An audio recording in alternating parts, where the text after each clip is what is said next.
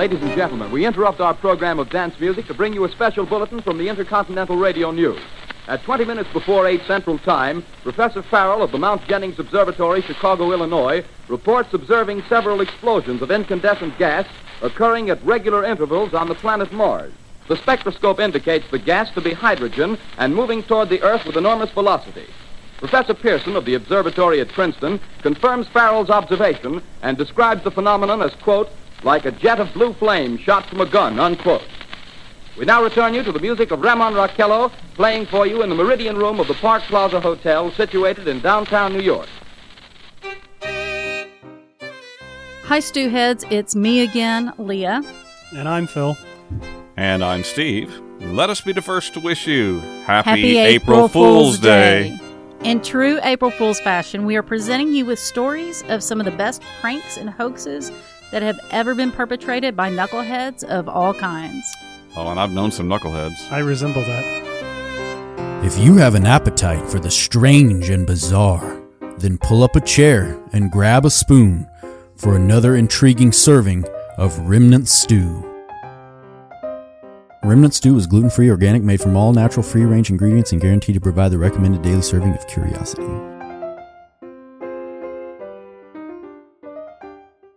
Well, let's take a look at our calendar. Of course, uh, we know that thurs- this Thursday, April first, is April Fool's Day. We'll be talking about that a good bit more. We have some other important holidays, though, uh, coming up. April second, of course, is Good Friday. April fourth is Easter, and this year it also coincides with the end of Passover. Um, April fifth, though, is celebrated as National Deep Dish Pizza Day. Hey, yeah. That's my kind of day. That's a good day for sure. Uh, the deep dish pizza, it's uh, believed to be one of the most popular pizza types in the United States. Ike Sewell, founder of Uno's Pizzeria, invented the deep dish pizza in nineteen forty-three in Chicago. I guess that's why it now is sometimes called Chicago-style pizza. And the observance is annually on April the fifth. Oh, yes, and let's not forget April the ninth is National Unicorn Day. Uh, right, right, right. The mythological animal is represented by the image of a horse with a horn on its forehead. The unicorn originated from artworks in the early Mesopotamia and from ancient myths in China and India. National Unicorn Day occurs every year on April ninth, so have some nice holidays to look forward to. That's right. So how do you celebrate National Unicorn Day? Well, you know, I was just thinking, uh, uh, in high school, my friends and I used to uh, uh, go into the local Dairy Queen a lot, and uh, they would give you a little receipt uh, with when they, they ripped off your Uh, um, order. It was a little strip of paper about an inch uh, wide and maybe three inches long with your number on it, right? Well, we made what we called unicorn dogs to uh, chase unicorns out of the Dairy Queen. It was a, oh. it was a really nice little culture art form uh, back in back in the day. So, you know, I think that's how uh, one way you could celebrate it is by making a unicorn dog out of the uh, out of your little strip of paper. Okay, wait. Queen. I'm just okay. Wait, what is how a much, unicorn dog? What chases how away you, unicorns? How much okay. origami did you have to do? No. Not a whole lot. I'll, I'll make one for you, and we can take a picture of it, and put it on the website. And it has. I mean, it looks like a unicorn dog, um, or or is looks that more just like what a you dog. Call? Okay, okay. Well, April Fool's Day, according to Mental Floss. The origins of April Fool's Day is unclear. Some claim it's, it dates back to Roman times. Others say it originated in Renaissance France. But for whatever reason, the practice of fooling people on April first has been around for centuries. Some early pranks noted in France were to send someone on a, quote, fool's errand, quite literally. For example, master painters might send a novice looking for a can of striped paint. There's a good trick right there. Or maybe a bucket of steam, or perhaps even a jar of elbow grease. Yeah, we that we do that all the time. Right. We we did that with our boys all the time. Snipe sure. hunting? Snipe yeah, hunting, right, yeah. That's right. Not, I think that fits right in there. Um, I had a relative who was in a construction contractor, uh, my mother's uh, cousin, and he was also quite a prankster. He a very good magician as well. He was always doing magic tricks at our holiday parties. But anyway, he liked to send a worker to plug in a long extension cord in order to hook up a light. However, he had secretly palmed a battery-operated light bulb. Before the worker could reach the plug, he would hold up the light bulb and say, "Okay, that's good." The worker would stare in confusion at the not yet connected plug he was holding in his hand, wondering how in the world that that light was glowing. Those those construction workers, they love to play pranks. Um, one of the earliest recorded pranksters was the teenage Roman emperor. Okay, I'm going to say his name wrong. E L A G A B A L U S. Elagabalus. Elag. Okay, Elagabalus. Elagabalus. Yeah. Okay. Not surprisingly, he was also one of Rome's worst emperors as well. It was because of his name. The Mental Floss article quoted a book by Warwick Ball, which stated that Elagabalus loved to have his pompous guests sit on whoopee cushions. Now, how would you have a, a, a second century whoopee cushion? I'm not sure.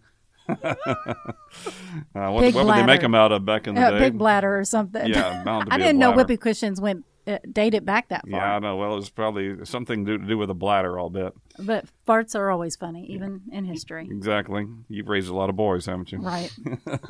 He also thought it was fun to release snakes in public places. This is the emperor, by the way. Oh, that sounds fun. And, uh, well, he was a teenager, though. He was fourteen when he became emperor. So oh, yeah. Well, then bit. The joke's on everyone else. Yeah, right. right.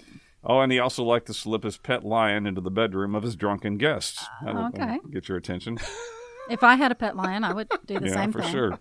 His reign lasted only four years, from two, uh, two eighteen to two twenty-two A D, when at the age of eighteen, he was assassinated by his guards. I, not just one know, guard, all of the guards turned on him. And I'm thinking, yeah, I mean, I that's not so. really a surprise, right? I'm surprised they didn't let the lion in on him. Right, for sure. Nowadays, we hear the term fake news bandied about by politicians and journalists. However, a fake newspaper called the English Mercury, and that's spelled M E R C U R I E, beats all contenders hands down. The English Mercury was printed in the seventeen forties, or rather in seventeen forty, but with the date claiming to be fifteen eighty-eight. You see what they did there? They backdated it like one hundred fifty years. It was produced by Philip Yorke, a member of Parliament. The paper was gifted to the British Museum, which treated it as a legit as legitimate for decades. Phony information in the Mercury spread through cultured centers and universities for years and was taken at face value. Even today, information in the Mercury concerning the Spanish Armada is still often misquoted or quoted by websites and news agencies as being accurate, but it really was not. It never oh, was wow. intended you to know, be accurate. Yeah, and you can't, like, yeah, once you let that out, you can't pull it back in. Wow. Exactly. Oh, wow. Well, at the beginning of our show, you might have noticed a little bit, something a little bit different. Before the intro music, you think they noticed? I, I bet they noticed. Yeah, I bet we they played noticed. An excerpt. Some scratched their heads. War of wow. the Worlds, a nineteen thirty-eight broadcast by Orson Welles that is known as one of the greatest American hoaxes of all time. War of the Worlds was originally a nineteenth century science fiction novel written by H G Welles, which is no relation to Orson, right. about a Martian invasion of Earth. The radio dramatization written by Casablanca uh, screenwriter Howard Koch was read over the air by Orson Welles on October thirtieth, so the day before Halloween, uh-huh. nineteen thirty-eight. It was not planned as a radio hoax, so they say. uh, in fact, at the beginning of the broadcast, it is clearly announced the Columbia Broadcasting System, and this is a quote, uh, ha- and its affiliated stations present Orson Welles and the Mercury Theater on the air in War of the Worlds by H G Welles. Clearly, so at the beginning, it, it was stated, this, is, just, was this stated. is a story. We're just reading a story to you. That's right. It, clearly a dramatic radio show and not a live breaking news ca- broadcast, right? But unfortunately, not everyone heard that part. If you tuned in in the middle. A quote from history dot com says, Sunday evening in uh, nineteen thirty-eight was prime time in the golden age of radio. And millions of Americans had their radios turned on, but most of the Americans were listening to ventriloquist Edgar Bergen and his dummy Charlie McCarthy. Oh, yeah, I've seen them. On, on N B C. They were so they were listening to N B C and only turned to C B S at eight twelve after the comedy st- sketch ended and a little-known singer came on. So they were channel surfing. Because there's nothing better than a ventriloquist on the radio. You know, you know what? I thought that, too. I thought that, too. I mean, he, I think he was famous. Wait, we we got to so, see if he, we can we can sense his, his lips, lips moving. I thought that, too. I was like, eh, you know. But... um. But anyway, so by the time they, they switched over, the Martian invasion was well underway. And because they were channel surfing, a lot right. of people missed the beginning. So the dramatization was played out like a breaking news broadcast. Yes, it was the initial C B S announcement introducing Orson Welles and the, and the novel by H G Welles. But then what sounded like a weather report followed by dance music started. Uh, mm-hmm. Then all of a sudden, an announcer, an, an announcer broke in with a fake news report to declare that explosions were being detected on Mars. More dance music, and then another interruption. So it was played just like breaking news. We interrupt this program. That's right, in which listeners were informed that a large meteor had crashed into a farmer's field in Grover's Mills, uh, New Jersey. Now, this wasn't done just by Orson Welles. He had more people in on this. There were a lot of actors and, and everything, and there were people, sound effects. People imitating and, actual reporters. That's and right. Your reporter on yeah. the scene. So so Mercury, Mer- Mercury was... kind of an advertising. Well, they well, were they were also theater. radio it was a theater, theater group. Right, right, that's right. And so soon, a reporter at the quote-unquote crash site described Martians emerging, emerging from a metallic cylinder. And then the mesmerizing voice of Orson Welles described in great detail an alien attack, complete with ray guns, the annihilation of National Guardsmen, uh, poisonous gas, more Martian landings in other cities, and a full-out war on the Earth. And, um, you know, I can remember my grandmother telling me that a friend of hers called her and told her, turn on your radio, radio, right? There's, yeah. There's, there's a Martian attack. Yeah. So, I mean, that it kind of makes me think back to how we reacted to nine eleven. Right. You know, um, so an announcement was made that widespread panic had broken out in the vicinity of the landing sites. This is for real, with thousands desperately trying to flee. The radio show was extremely realistic, complete with sound effects and, of course, other actors portraying uh, terrified announcers and other characters. So for the rest of the hour, terror crackled over the airwaves and fear spread like wildfire across the nation as Americans in their homes huddled around their radios.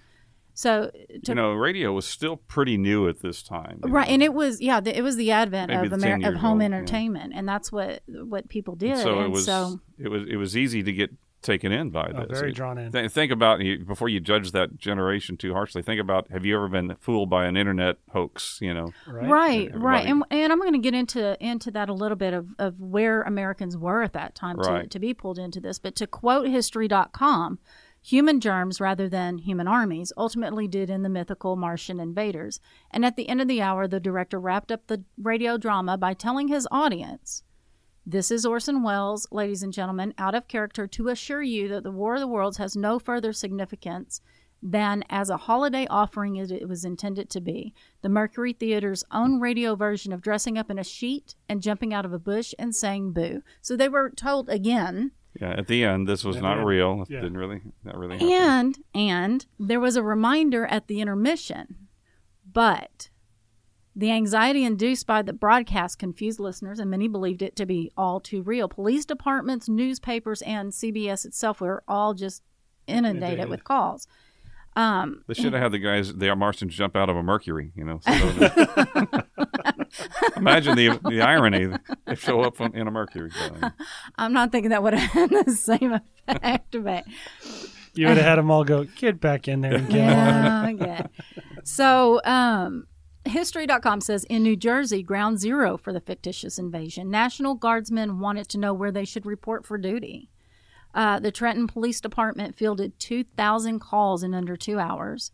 In Providence, Rhode Island, histor- hysterical callers begged the electric company to cut power to the city to keep it safe from the extraterrestrial invaders. If you can't see them, you can't get that's to right. them. Right. That's right. While we're here. Right? Blackout. Blackout.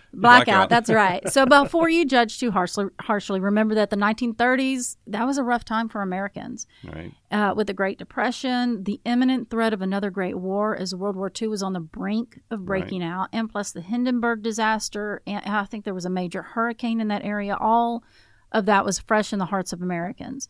Newspapers... listen to this. News, talk about fake news.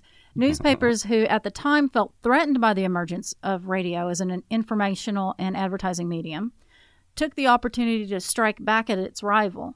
There were sensational stories printed about suicide attempts because of the, the broadcast, oh, wow. heart attacks, mass hysteria.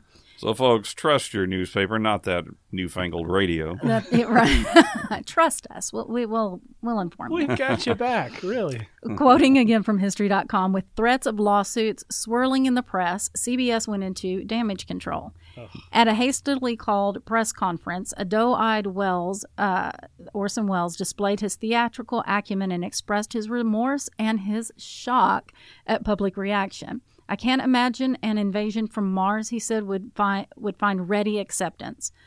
Um, that's what he said when he was asked point blank if he had pranked the country.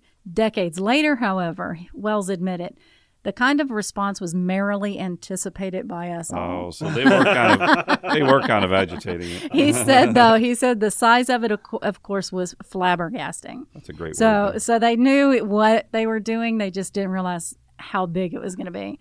The Federal Communications Commission did not sanction C B S or Wells, and the radio dramatist uh, quickly spun his Halloween trick into a treat. Thanks to what became known as the Panic Broadcast, the radio program signed Campbell's Soup as a sponsor, so apparently Campbell's Soup was a big sponsor. Mm-hmm. And uh, soon after, Wells landed a deal to direct Citizen Kane, oh. named by the American Film Institute as the greatest movie of all time. So he came out smelling like a rose. He sure did. Yeah, he did. And, you know, there there were a lot of movies in the time right after that that played on this theme in the late forties, early fifties, you know, about men from Mars landing and so oh, forth. Oh, yeah. Very good.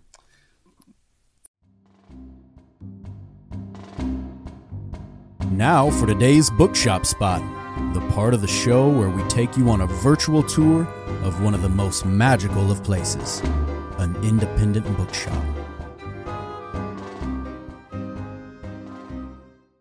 What I love, Steve, about doing these bookshop spots is how unique each bookstore is. Yeah, they all right. have such distinct personalities that you don't get when ordering books from Amazon or even walking into a Barnes and Noble. Correct. Today's featured bookshop is one of those unique, or one of the most unique, I mean. Uh, it is the Plains Trading Company. At the Plains two, Trading Company. The Plains Trading Company at two sixty-nine North Main Street in Valentine, Nebraska. Valentine, Nebraska, right in the middle of the country. And yeah, and it's I think it's because um, it's called the Plains Trading Company rather than a bookstore because it started out a little bit differently than a lot of our bookstores. That Maybe like feature. a general store or something? Well, uh, co-owner Darlene Meyer says that the store opened as one member of a five-member retail co-op in nineteen ninety-two. Okay. As co-op membership dropped off, they filled the empty spaces with more of their own stock and have been the sole proprietors for about twenty-five years. So they've been around for quite some time. They offer bulk coffee, beans are ground, Nebraska wine from several wineries, a wide selection of teas, toys from many different manufacturers, regional art, and elementary teaching supplies. Now, the store doesn't offer many events because the town they're located in, Valentine, only has a population of about two thousand six hundred in a very uh, sparsely populated county. But the area is rich in culture and history surrounding, surrounding the Lakota Native American people. Oh, great. The Plains Trading Company offers books of all kinds, but specializes in that culture and the history of both the Lakota and the white settlers and cowboys of the area. Nice. So if you if you just peruse their website, the, it is so rich in that local culture.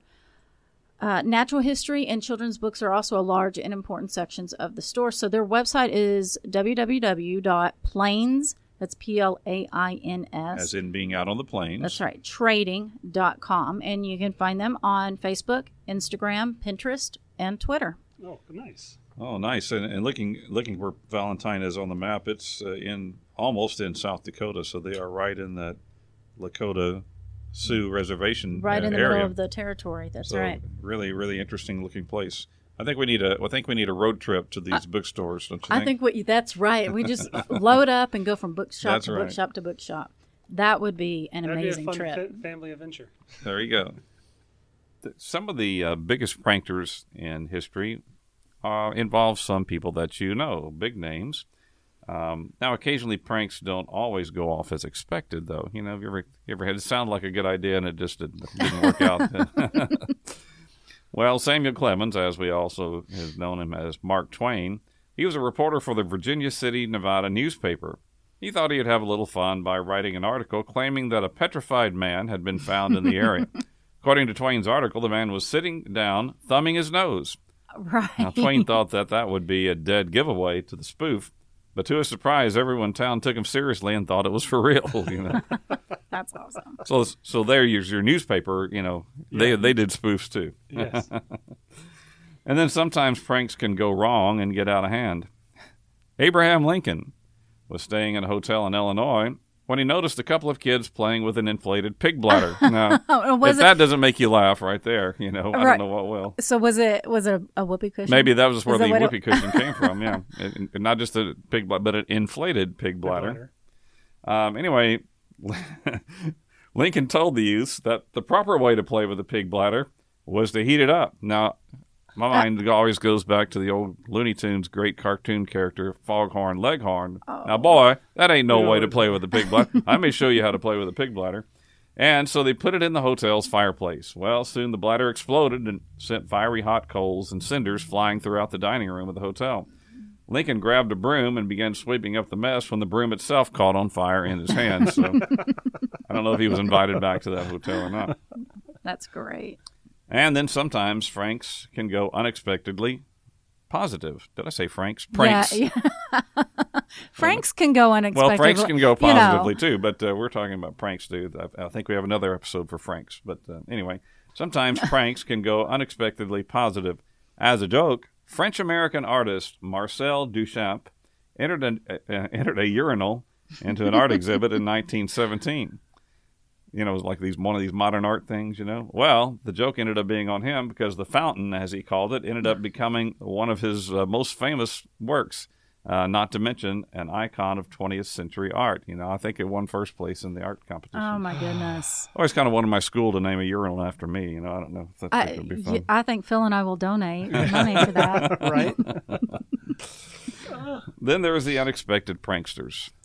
The great scientist and discoverer of radium, Madame Marie Curie. Now, you don't really think of her as a prankster, do you? But one time, she nailed a relative's shoes and furniture to the ceiling of their house. That's commitment. That's a good, that's a good trick and right that's, there. That's a talent, for sure. And then, of course, uh, there's Leonardo da Vinci.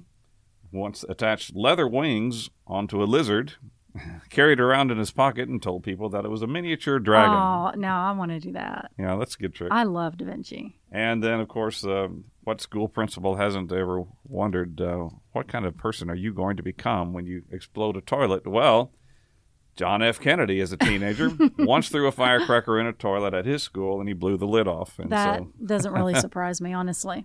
Well, he's going to the top. There you go.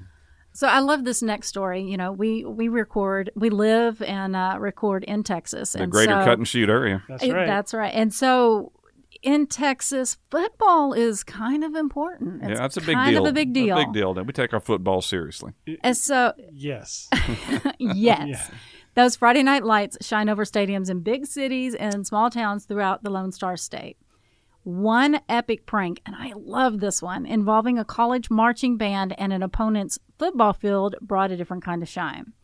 In nineteen ninety-nine, the Southern Methodist University Mustangs were playing the Texas Christian University Horned Frogs at their home stadium. During at the at the uh, Mustangs home stadium. No, the Horned Frogs home stadium. Oh, the Horn. Okay, yeah, you're right. Yeah. You're absolutely right. During the halftime show, the S M U Mustang uh, marching band completed their performance by per- by forming their famous Diamond M on the T C U natural gra- ga- grass field. I can't talk. Uh, before breaking formation, however, each band member, and I raised a band member. Mm. I can see band kids doing this. Each band member reached into their uniform pocket and pulled out a handful of winter rye grass seed and just discreetly dropped it onto the field. Oh. A couple of weeks after the game, no. T C U officials noticed a strange new grass formation growing on their field in, in the, the shape diamond. of the diamond. And we have a picture of this. Yes. Oh, we got you for this. Or on our Facebook page. Hey, that's, guys, deny this. Yeah, right. That, that's that's one of the best pranks and, uh, well, involving you, colleges that I've heard. I didn't. Wow. I haven't thought about that. You know, you really can't get away with that. Like, they're going to know who did that. Yeah, right. And they're going to know which we, children were out there. Children, high yeah. school, or college, college kids. kids. Yeah, they're children to me. Yeah. College kids out there, they, you know, you're going to know exactly oh, oh, yeah. who. And you Well, know, S M U and T C U are natural rivals, rivals as well, because they're so, so, S M U's yeah. in Dallas, T C U's in Fort Worth. And so those two cities are rivals. And so the colleges are have long-time rivals as well. So that was, a, that was a good prank on that rivalry. It was a very good prank. Yeah, now um, you kind of want to know what the what the Horned Frogs did. Yeah, I haven't. I don't think you could top that. Because, yeah. But I think. Well, I think the, the S M U has a, had a uh, uh, not a natural grass field. It was a, some kind of a turf field. Yeah. Well, um, my wife and I were in London uh, in the summer of two thousand nineteen, and we really enjoyed our time there, but we were kind of disappointed that Big Ben, the giant bell, and the clock in Elizabeth's Tower, right attached to the Parliament building, wasn't working during the time we were there because of it was under renovation. It would have I, scaffolding covering up the whole thing. I'm glad that you, you pointed that out because everybody thinks that that whole building is called Big Ben. Right. It's just it's the not, bell up inside. The, the right. building is actually named after Queen Elizabeth, uh, Elizabeth's Tower. Um, but the bell inside is huge, and it can be heard all over the city, and that's the bell is called Big Ben. Well, anyway, um, the tower was being renovated. It had scaffolding on it, and so we weren't able to see it or really or hear uh, Big Ben. But back in nineteen eighty, a B B C News announcer reported that the famous clock was going to be given a digital face. Now, you remember in the oh, late seventies, wow. early eighties, yeah, that'd make some people uh, digital watches were brand new. They just come out. And, uh, remember, my friend had one. The first one, you had to push a little button and you had little red letters, you know, right. to, uh, red, red numbers coming up on it. Um, so uh, digital watches were all the rage back then. He further stated that the clock, the clock's now useless giant hands will be given away to the first four people who phoned the station.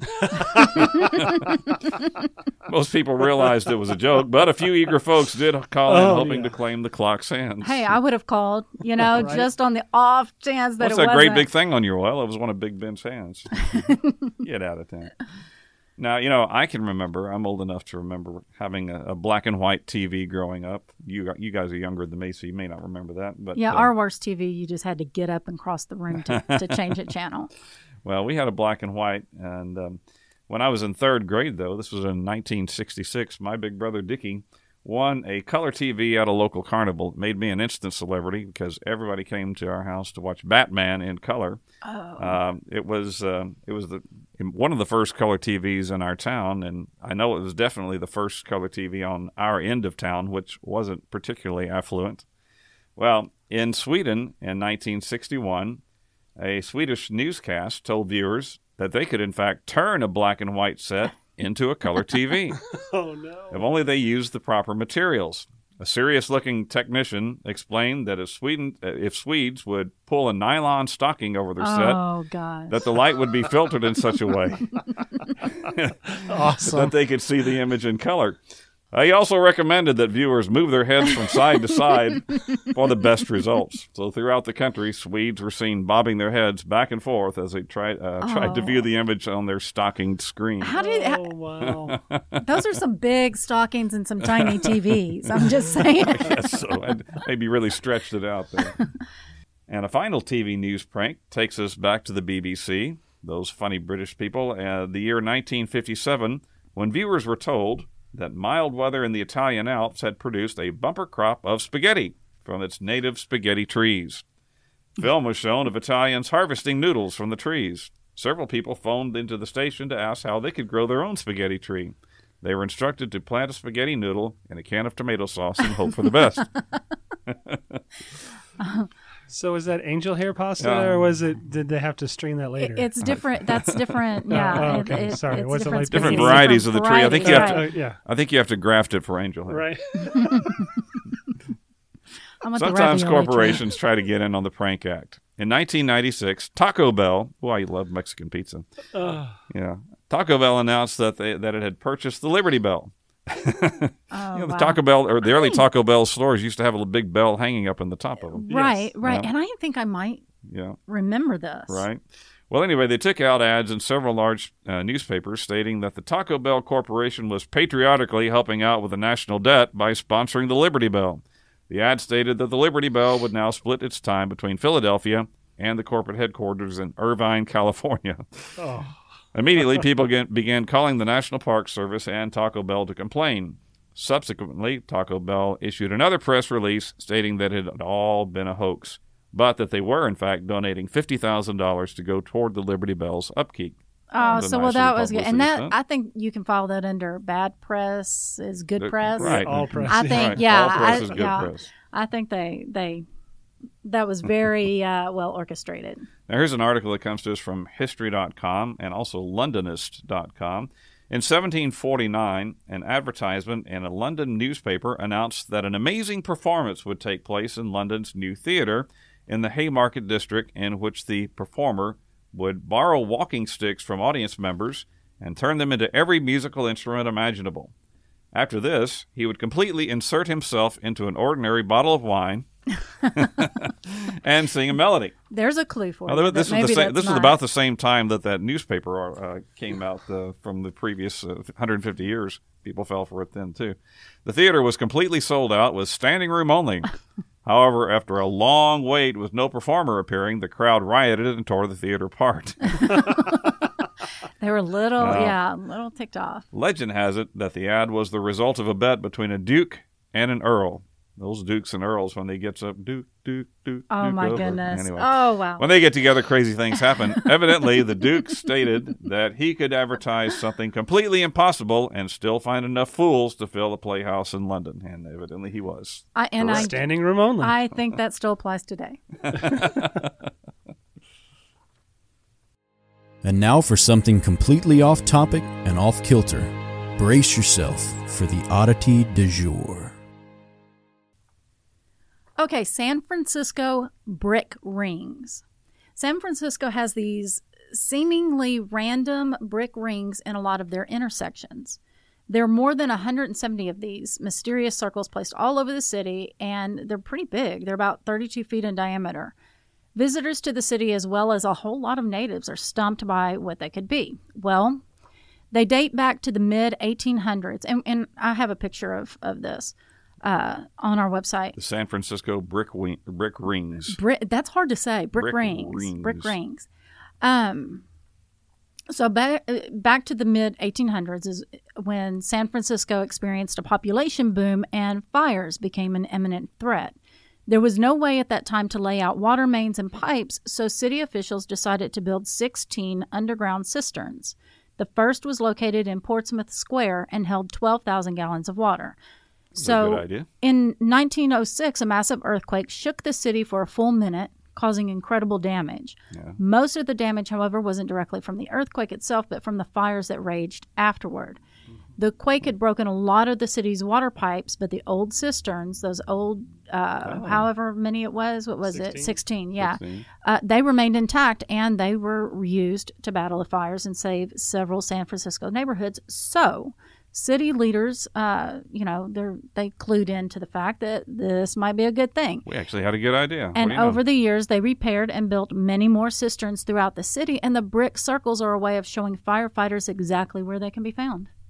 Oh, wow. Yeah, nice. So right under the street. So speaking of fire fighting fires, though, nearly all fire departments throughout the country uh, switched from wooden ladders to metal ladders decades, decades ago, and that makes sense. Metal tends to be lighter and, of course, doesn't catch fire like wood does. But San Francisco, they have to be different. Their fire department still uses wooden ladders. In fact, they have their own ladder-making shop that craft highly engineered wooden ladders that are strong, sturdy, and flame-resistant, and they also repair, repair the ladders. Their ladders. Over, yeah. Okay. Uh, but why would San Francisco Fire Department not make the change to metal ladders? Well, because of the electrified trolley tr- lines running through the city. Oh, yeah, that's sense, a, that's yeah. you don't right. want that. One of those other ones up, you're yeah, you don't want that coming in contact. You're cooked sure. in a different way. That's right. Oh, that's a great. That was our great oddity du jour today. Du jour. Well, now back to our April Fool's stories. Now, there's a fellow named Richard Branson. You might have heard that name before. He's the billionaire founder of the Virgin Atlantic Airlines, and he's a well-known lover of April Fool's Day. But back in nineteen eighty-nine, his annual prank came a day early on March thirty-first.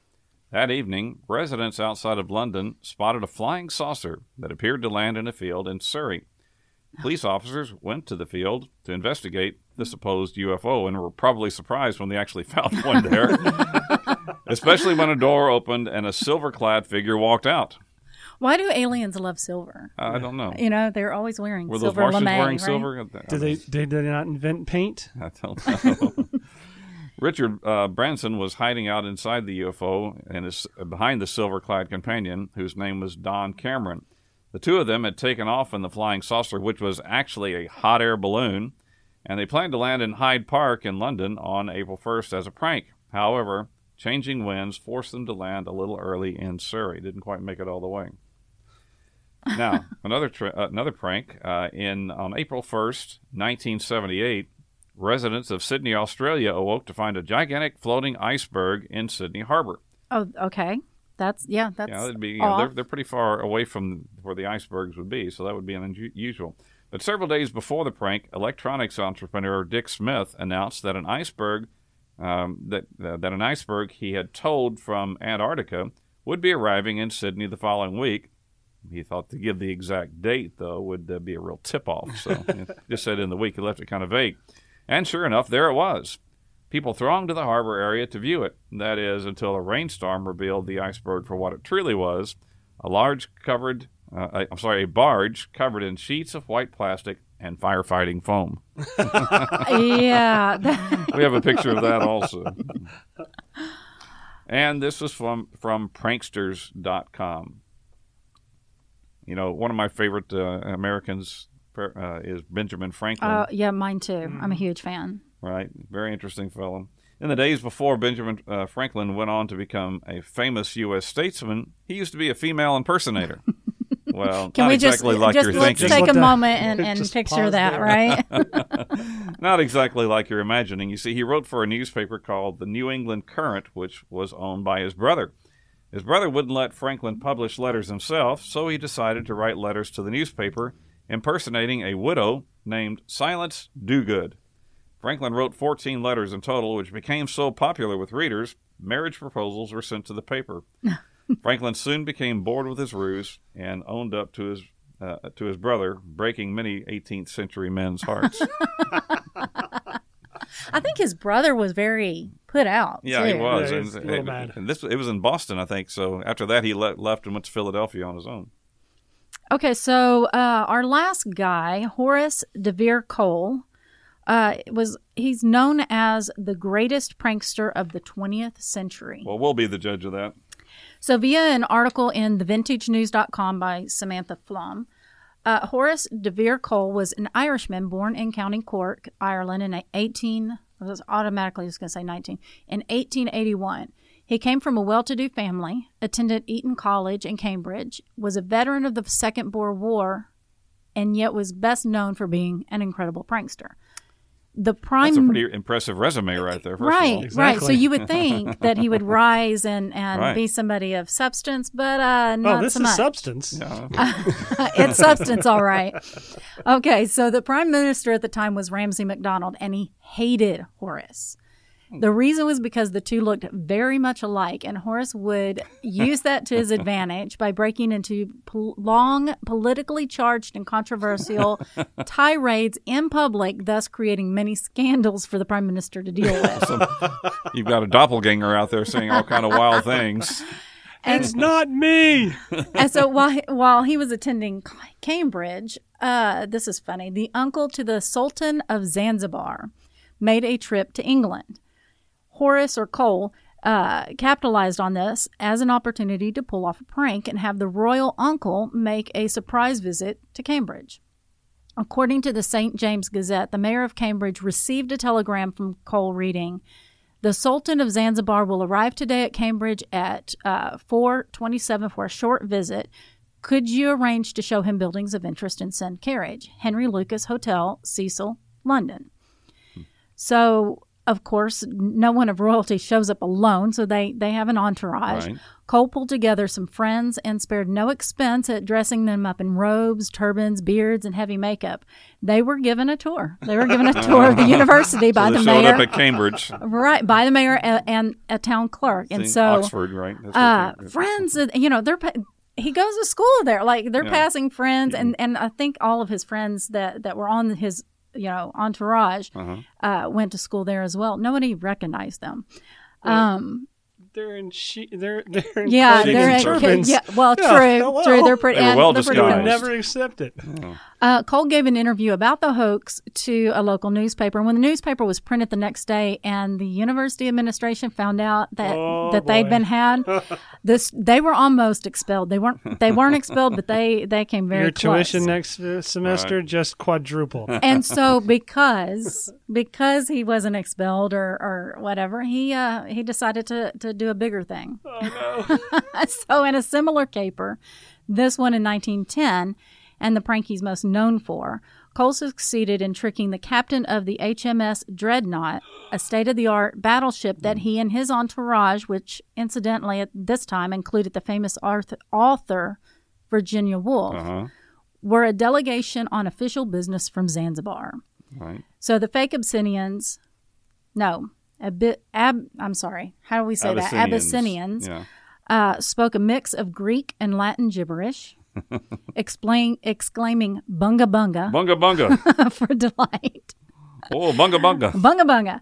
After, uh, during their tour of the ship, they bestowed obviously fake military honors on many of the ship's officers. And after it came out that it was all a hoax, Cole couldn't be charged with anything because he hadn't broken any laws. You so mean, again, it's not a law to, to fool the Navy. Not against the law to fool the Navy. I guess not. There's and nothing so, on the books to start it. So he just keeps getting worse and worse because you know he's getting all of this affirmation right. and everything. So another notable prank uh, includes the time Cole bought out several seats for a theatrical uh, performance that he considered to be pretentious. The seats he bought were filled with bald men with letters painted on their heads. Of course. So that when viewed from behind, a certain curse word was spelled out. The audience thought it was hilarious, and the actors not so much, because they didn't know what was going on. They didn't know what all right. the laughter Why was about. Why are people laughing? So I'm not going to mention the exact word here because we really we really don't know. We're a know. family show here. Well, and, and we don't know. I mean, I would allude to what the word was, but the word varies from story to story. Some say it was the word bollocks. Others say it was a certain four-letter word. And I'm just going to say that if it was a four-letter word, it would mean a lot less tickets to buy right. and fewer hair-challenged men to coordinate. Another childish prank. You have to get in prank. This correct seat. Okay, so so this one, okay. Another childish prank Cole was known for was to have a cow udder protruding from the fly of his pants. Uh-oh. And when when satisfied that plenty of other people have noticed, he would feign embarrassment and then produce a pair of scissors and snip it off. Oh, my goodness. He was quite a guy. Yeah. That's... So one more prank. Okay. One more prank. And I think it really illustrates Horace DeVere Cole's commitment to mischief. On April Fool's Day of nineteen nineteen, Cole was on his honeymoon. He was on his oh, honeymoon Lord. in Venice. Uh-huh. He dropped... Not for long. he, well, he dropped a pile of horse, horse manure in the city square, a city that could only be reached by boat. So how did the horse get there? Yeah, so it had no horses to speak of. So there's no record of how officials or townspeople reacted to this, but we do know that his marriage only lasted ten years before ending in divorce. And can you That's imagine? That's not too surprising. Like, he's packing. Like, did he pack it in a suitcase? Yeah. Like... Ziploc baggies weren't there yet. That, yeah, no, and then sure. carrying it around in, like, his pockets? I don't know. But I'm thinking I would not be happy with that if that, yeah, that was my, over the edge. my my husband or whatever. But in spite of the fact, Horace DeVere Cole, we salute you. Absolutely. And I'm glad you're no longer alive. Like, I'm glad I was back then. And now it's time, boys and girls, for the Trivia Challenge.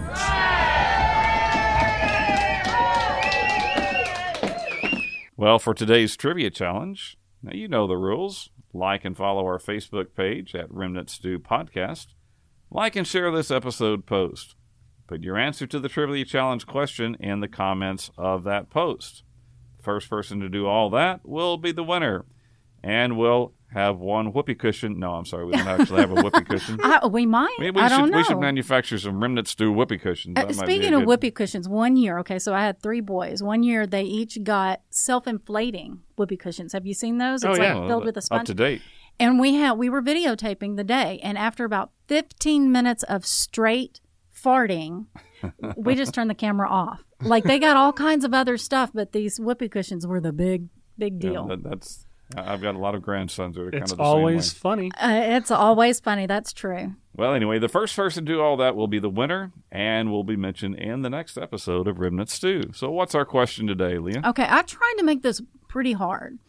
In two thousand eight, a university professor created an extremely well-done documentary that turned out to be a hoax. What tipped people off?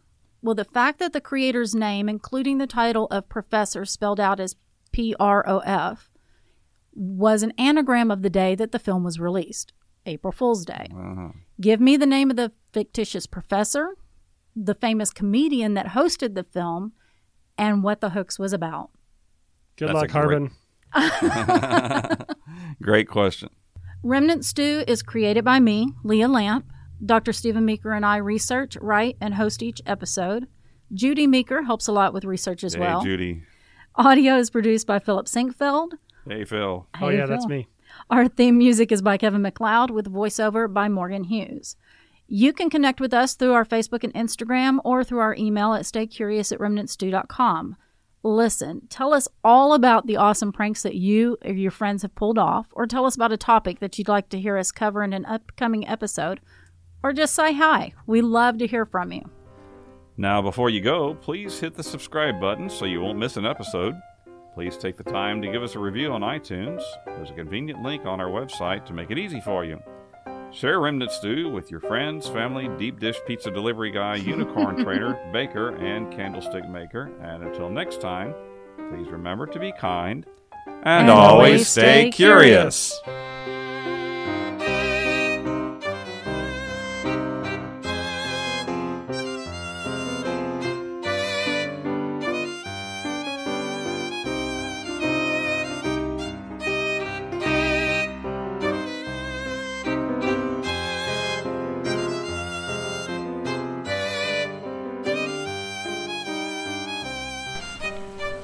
This is Orson Welles, ladies and gentlemen.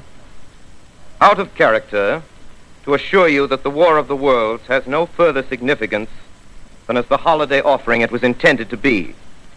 The Mercury Theater's own radio version of dressing up in a sheet and jumping out of a bush and saying boo. Starting now, we couldn't soap all your windows and steal all your garden gates by tomorrow night, so we did the best next thing. We annihilated the world before your very ears and utterly destroyed the C B S. You will be relieved, I hope, to learn that we didn't mean it, and that both institutions are still open for business. So goodbye, everybody, and remember, please, for the next day or so, the terrible lesson you learned tonight. That grinning, glowing, globular invader of your living room is an inhabitant of the pumpkin patch, and if your doorbell rings and nobody's there, that was no Martian, it's Halloween.